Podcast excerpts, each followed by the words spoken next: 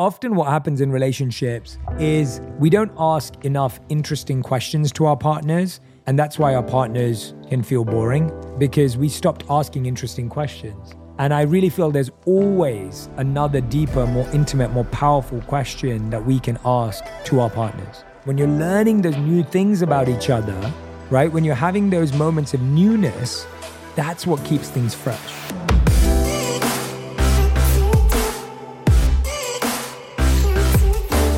Hey everyone, welcome back to On Purpose, the number one health podcast in the world. Thanks to each and every one of you that come back every week to listen, learn, and grow. I have loved seeing all your stats from Spotify wrapped through to the Apple listening, through to any platform on Stitcher, wherever you listen to On Purpose. I've loved seeing how many hours, how many weeks, how many months, how many years you spend listening to the podcast here. I'm so deeply grateful to you. I mean it. I bump into so many of you on hikes and walks and shops and whatever it may be throughout the week. And whenever you come and say you listen On Purpose and you overheard my voice in store or something, it really fills my heart up.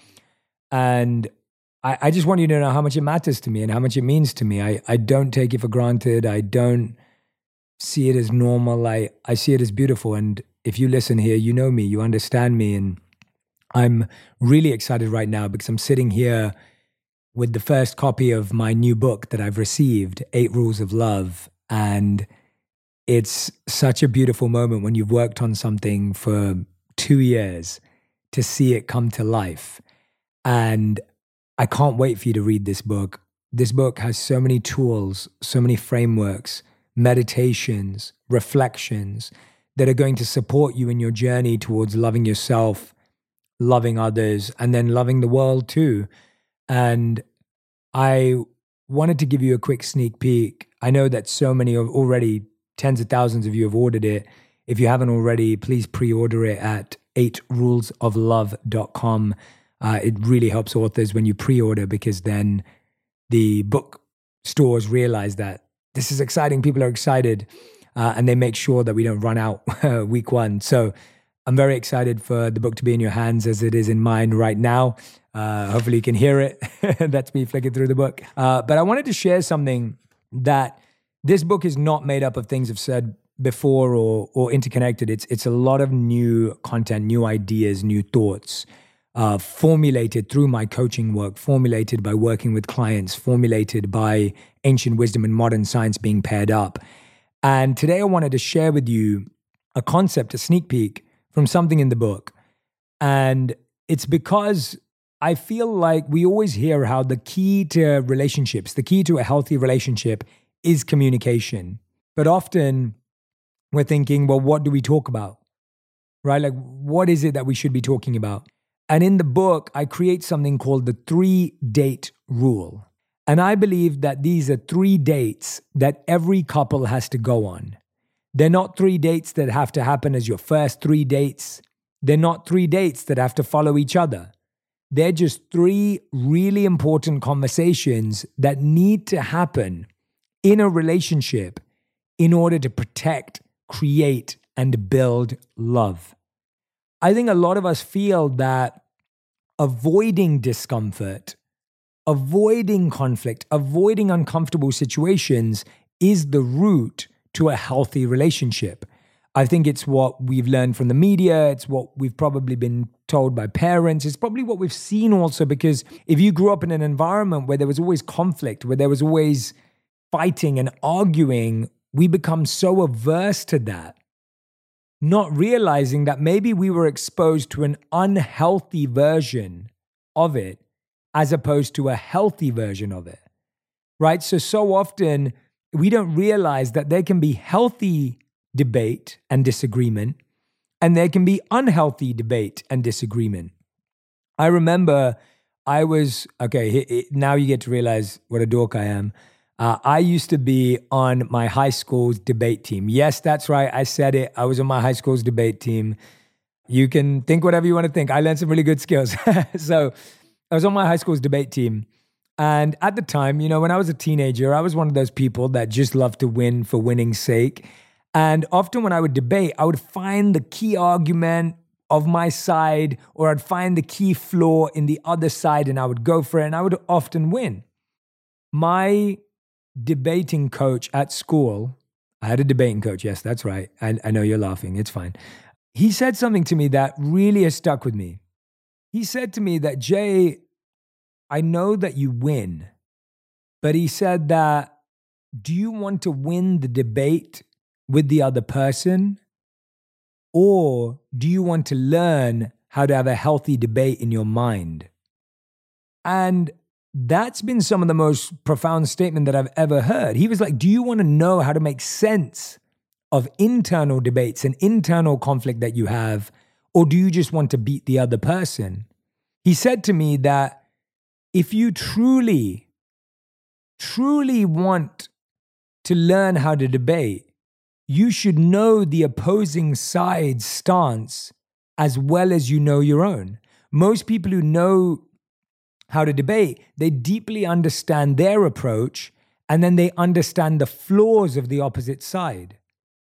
But he was giving me this fresh perspective that if you really wanted to learn how to win inner battles, inner conflict, inner debates, then actually knowing both sides deeply, understanding both sides more deeply, made you far better at debating. And now, no matter the outcome, you'd actually won internally. So, the reason I'm sharing this is I learned that there was a healthier form of debate. I learned that there was a healthier form of managing conflict. And all of a sudden, I was really excited and inspired to learn. Now, I'm taking that from debate at school into our relationships. If we've only ever seen bad arguments, if we've only seen abusive, toxic language, it's very hard for us to want to m- walk in to a debate or a disagreement and figure out how to do it healthily.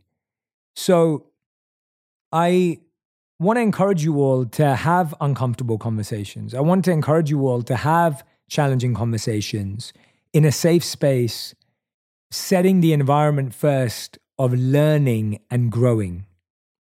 These conversations that I'm encouraging you to have are not fights, they're not disagreements, they're not debates. They're actually encouraging you to learn and grow. When we get into a relationship, we often see it as a space for enjoyment and pleasure. We want to enjoy the other person, we want to please the other person. That's what a relationship can be like. And often, as time goes on, we realize that the enjoyment can drop, and we can stop having the desire to please them. But that's where the learning and growing needs to start. And learning and growing has something more beautiful to share than just enjoying and pleasing. And learning is the missing link between like and love. If we want to move from like to love, there's learning right in between. So these three dates, these three sets of questions, the sneak peek I'm giving you from Eight Rules of Love, is a technique I set up to help you understand. So, the first thing that we want to learn in the first date is their personality because it's the easiest thing to spot, understand, and connect with. Do we like their personality? Do we enjoy their company? Do we like being around them? Notice how these are all different questions. Often the questions we're asking is Do they like me? Do they think I'm interesting? Do they think I'm hot, cool, whatever it may be, right? We're not sitting there going, Do I enjoy their company? Is this bringing out the best in me? Do I believe that their personality allows me to share my personality? Now, I read an incredible study that I have to share with you because I really wanted to inform how you do this stage. As you know, in my book, in my podcast, I get very specific, I get scientific, I share studies, I share practical, tactical tools, which is the difference here. We're not just talking about ideas, we're talking about insights that can transform your life. And this study showed that for someone to be seen as a casual connection, we have to spend 40 hours with them.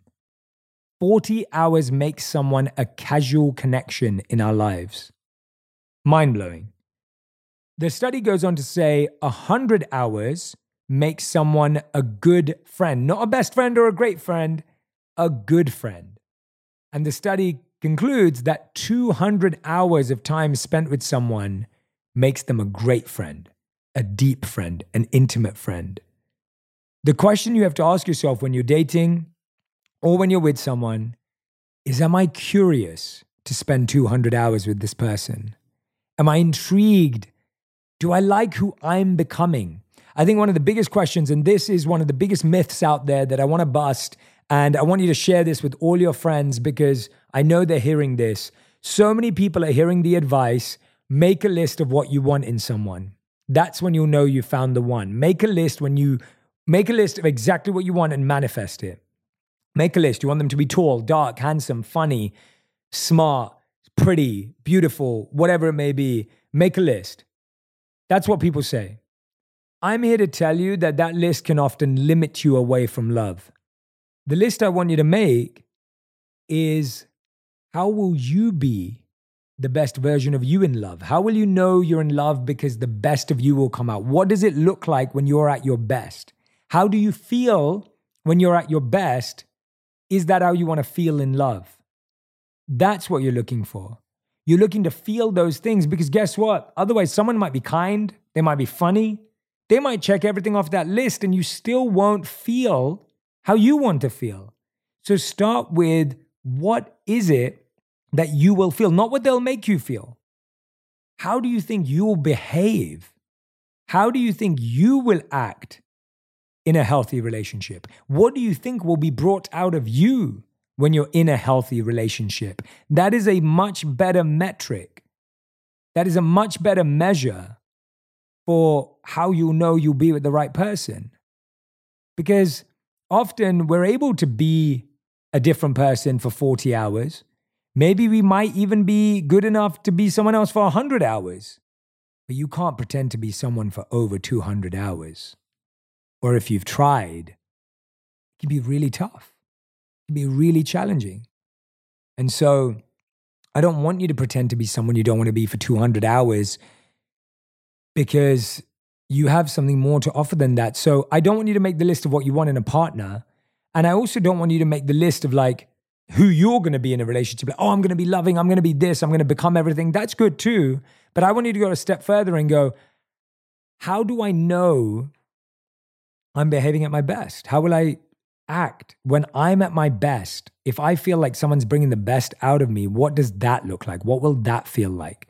Like, I know that I would be driven towards my purpose. I would feel energized daily. I would feel happy in the morning and evening to be with them. I would be excited to see them. I would feel comfortable opening my heart and talking about what I'm really going through.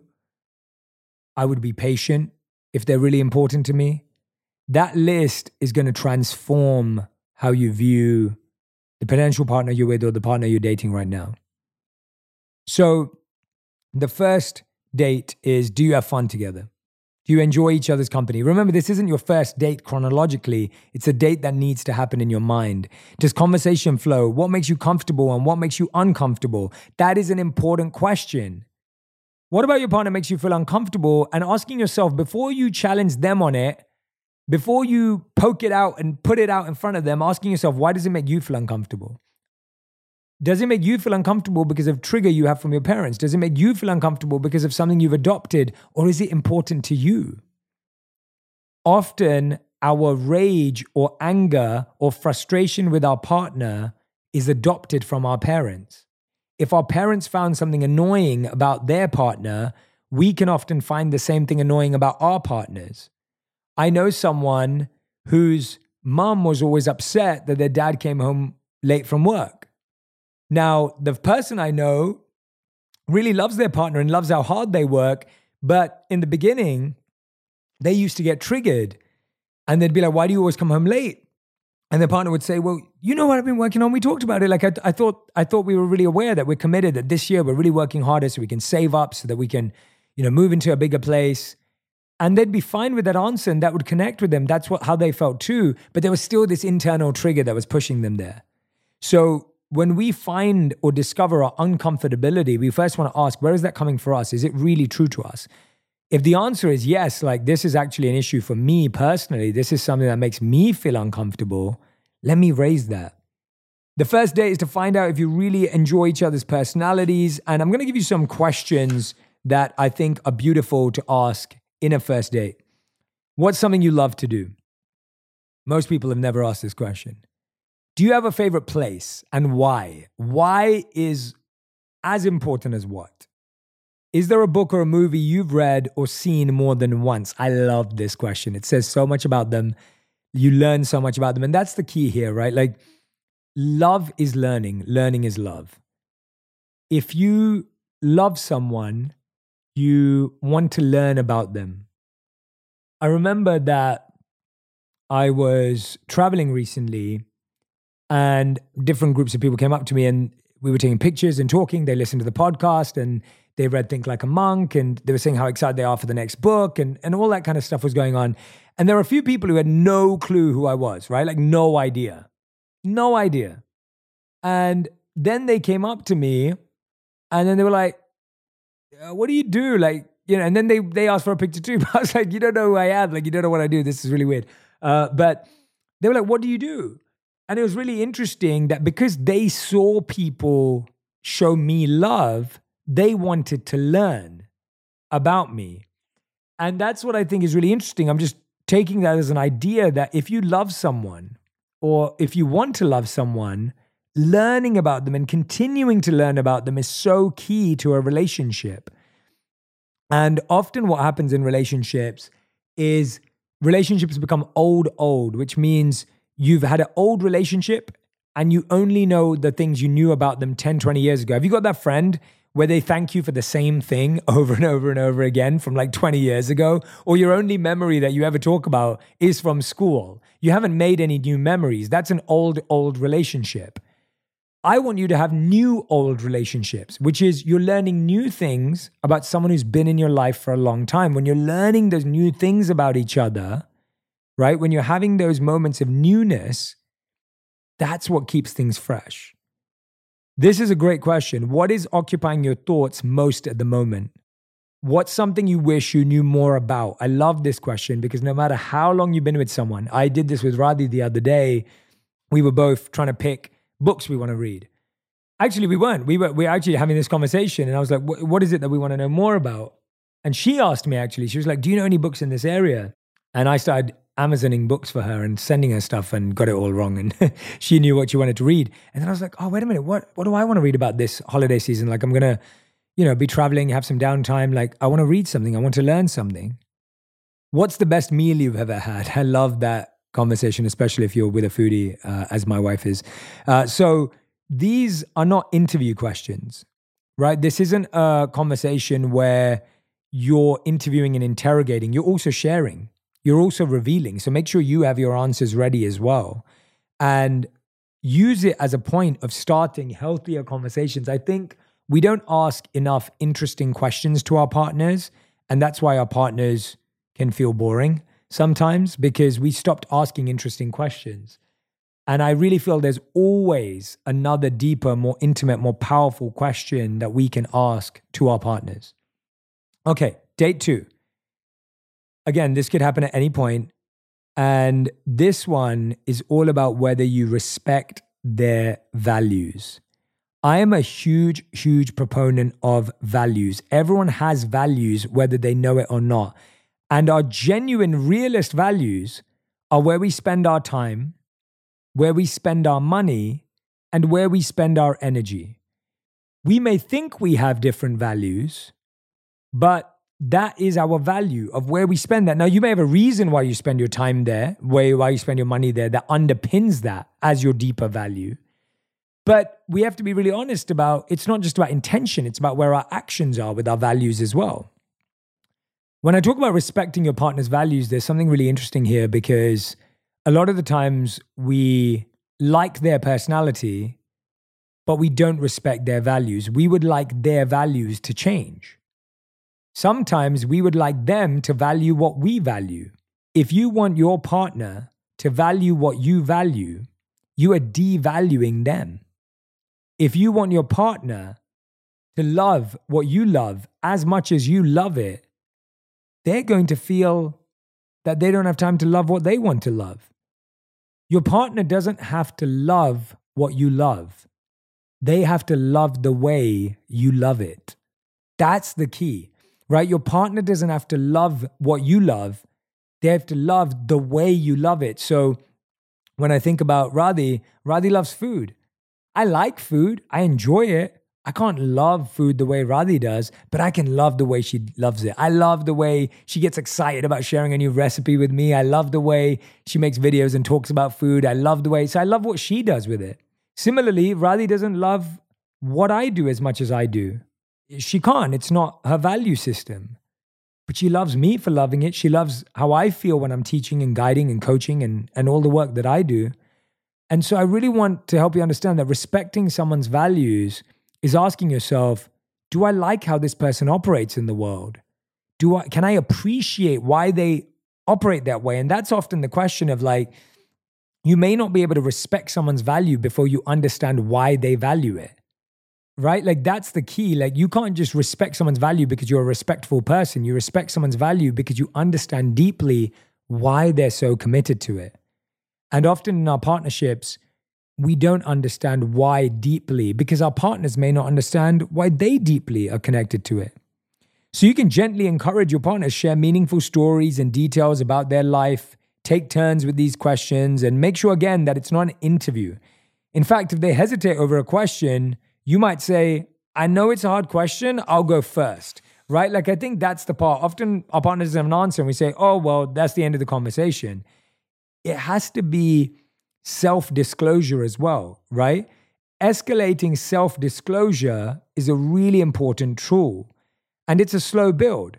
Sometimes when we're ready to share, we think it's the right time for them to open up as well. But people do this at their own pace in their own time. Ask questions and listen carefully to the response to gauge if the person is hesitant.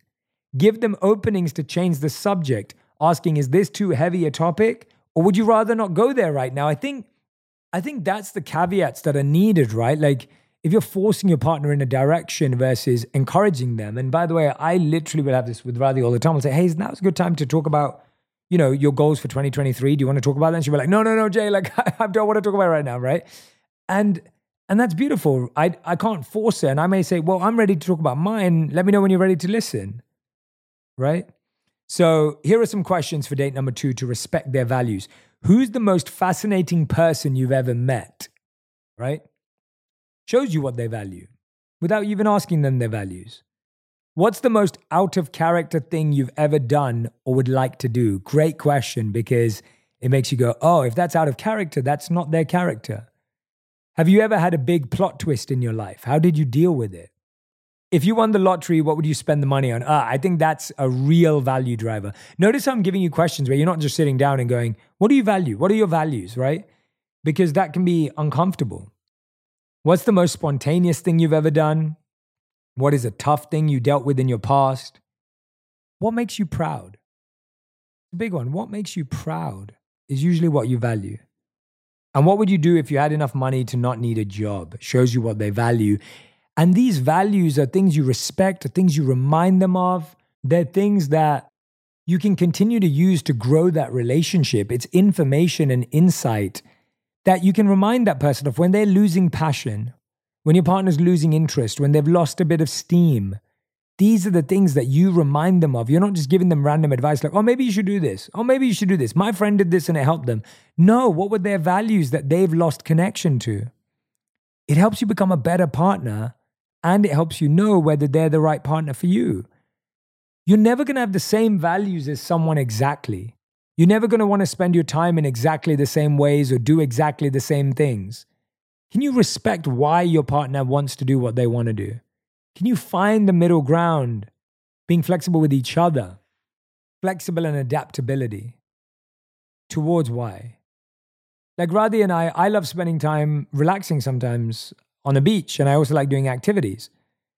Radhi likes doing activities sometimes, and she can be pretty happy doing almost anything. And we realized that when we go on vacation, we do one day activity, one day rest at the hotel. One day activity, one day rest at the hotel. And that became a system and a rhythm that we use in order to respect her values. She knows I need to sleep and relax sometimes. I know that she'll go with the flow and she's open to new ideas, but she also wants to have a good time and, and, and be active. right? I know that Radhi will never trade on a workout every day. It's a big part of her mental health routine. So I know she's not going to do that. So I will never plan a meeting around Joyo. Oh, by the way, thank you for all the love for Joyo. Anyone who's in LA who's supporting Joyo at Erewhon, I'm so grateful. Uh, and we are trying to get it across the country. So we're working on that, everyone else. uh, but like, I would never plan a Joyo meeting during Radhi's workout because I know how much that's a non negotiable for her. And I may change my workout to go to a work thing because I value my purpose as well deeply. But that doesn't mean I'm expecting that of my partner. I'm not saying, wow, you don't value it enough, right? You're finding the right time to do things around both of your values. And often we just want people to change their values and value what we value. Okay, date number three. Date three should occur when it feels natural to share some of your ideas for the future. Just as you don't need to share the same values, you don't need to have the same goals. One of you might have your whole life mapped out, me, and the other might still be exploring, Radhi, what gives their life meaning. On date three, you can try out some deeper questions, such as the ones listed below, and I'm going to share them with you now. But before I do that, this is all about Am I committed to helping you achieve your goals? That's the question. That's the difference between love and friendship. In friendship, you support your friends' goals, but in a relationship, you're committed to helping your partner achieve their goals. You want to see them get there all the way. You're going to be there helping them get there all the way. And so you have to know what their goals are. I think this also applies to things like kids. I know so many couples who've been together for like three to five years before they talk about kids, only to realize their partner doesn't want kids at all and they really want kids. That conversation could have been had a long time before. And I'm not saying you would have not been with that person. It's just having an uncomfortable conversation without the emotions of five years is a lot easier in the first five months even if it feels awkward in five months, I promise you it's more awkward in five years when you realize your partner doesn't want a child. And now you're thinking, wow, have I wasted time? Do I need to change? What do I do? Right. And so, conversations like, do you have a dream you'd like to fulfill one day? A job, a trip, an accomplishment? What would you like to change about your life? If you could meet anyone, who would it be? Is there a single moment or experience that changed your life? And looking towards the future, is there something that you think, I don't know, that you might want to do in like 10 years' time that is really important to you. I think that we often think about questions like, what's your plan for the future? Right. And it's like, it's not a plan, it's learning about someone's goals, where they see themselves, what they want to do. That will very well give you so much more insight in a relationship. And the question we're asking is not, do I like their goals or do I want to change their goals? Is, do I want to help them get there? Do I think that that's beautiful? Do I think this is a beautiful person who has beautiful goals? And do I want to help them get there? And their goals don't have to be big. Their goals don't have to be to build a billion dollar company. Their goals don't have to be to save a city or a country. Like their goal doesn't have to be that, right? I think we think about goals and achievements as these big overarching things. Their goal could be simpler. And it's not about the complexity or the simplicity, it's about whether you want to help them get there. So, those are three dates, three conversations that I deeply, deeply, deeply want you to have in your relationship. And don't avoid these, even if they're uncomfortable, even if they feel awkward. Find a healthy way. And that's the key thing here. Don't raise them as interrogations. Don't raise them as interventions. Don't raise them as accusations. Raise them with affection. Raise them with intimacy. Raise them with connection. Thank you so much for being here. Thank you for being here for 2022. I promise you, 2023 is going to be an even better year for On Purpose. This year was unbelievable. The growth's been incredible. Your support's been phenomenal. But next year, we'll be going to another level. And I hope you're going to join me. I hope you're going to be with me. I want you to have an amazing holiday season. And we're not stopping. You know, On Purpose is on twice a week, every week, all year round. You get 104 episodes a year in 52 week year we don't stop. And we've got a whole catalog now of three and a half years of content. So you've got over 300 episodes to listen to to catch up if you haven't already. Thank you for being here. I appreciate you. I'll see you soon.